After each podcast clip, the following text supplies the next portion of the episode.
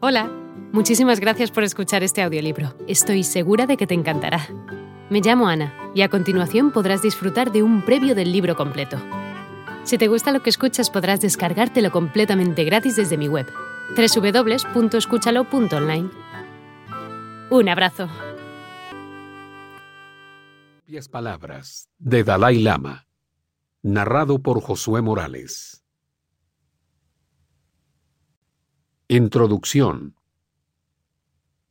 La Fundación para la Responsabilidad Universal de Su Santidad el Dalai Lama, Tenzin Gyatso, tiene el placer, la fortuna y el honor de presentar esta breve introducción expresada con las palabras de su santidad, a sus ideas, enseñanzas y mensaje para nuestro fracturado y agitado mundo. Tenzin Gyatso, hijo de campesinos, se describe como un simple monje budista. Es reconocido por millones de personas de todo el mundo por su comprensión profunda de la condición humana, las causas por las que experimentamos sufrimiento y las vías para encontrar la felicidad. Esta comprensión es el resultado de su constante compromiso y experiencia personales con algunas de las técnicas y prácticas espirituales más complejas y sofisticadas desarrolladas a lo largo de la historia. Para budistas del mundo entero, el Dalai Lama encarna el arquetipo de su fe, la más alta aspiración humana.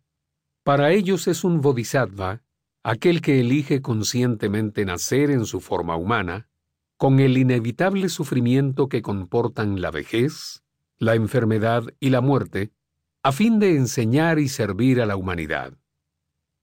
Pese al implacable genocidio a manos de China, para más de 6 millones de tibetanos el Dalai Lama representa la esperanza en un futuro Tíbet, donde puedan gozar de libertad para reavivar una vieja civilización que sintetice lo antiguo con lo moderno, haciéndose así realidad el sueño de su santidad.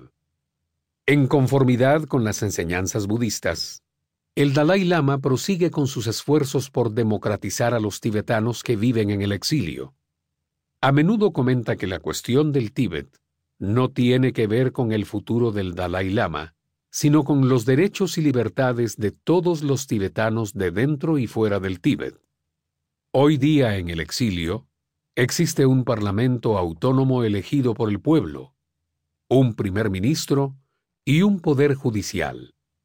Su Santidad el Dalai Lama ha solicitado en repetidas ocasiones que le permitan abandonar el liderazgo de la causa tibetana, su importancia a nivel internacional y la devoción de su pueblo hacen que él sea el foco central de dicha causa. Para muchas personas de todo el mundo, el Dalai Lama es simplemente su santidad, célebre por su rostro siempre sonriente y su mensaje de compasión, altruismo y paz. El Dalai Lama, como todos los grandes maestros, personifica lo que enseña y practica lo que predica. A sus setenta y pocos años, sigue a diario una rutina de prácticas que comienza a las 4 a.m. y se prolonga varias horas. Todavía recibe instrucciones e iniciaciones de otros lamas.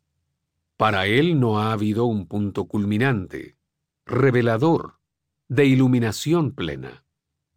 Aunque considerado como un Buda viviente por sus seguidores, él no se presenta como tal.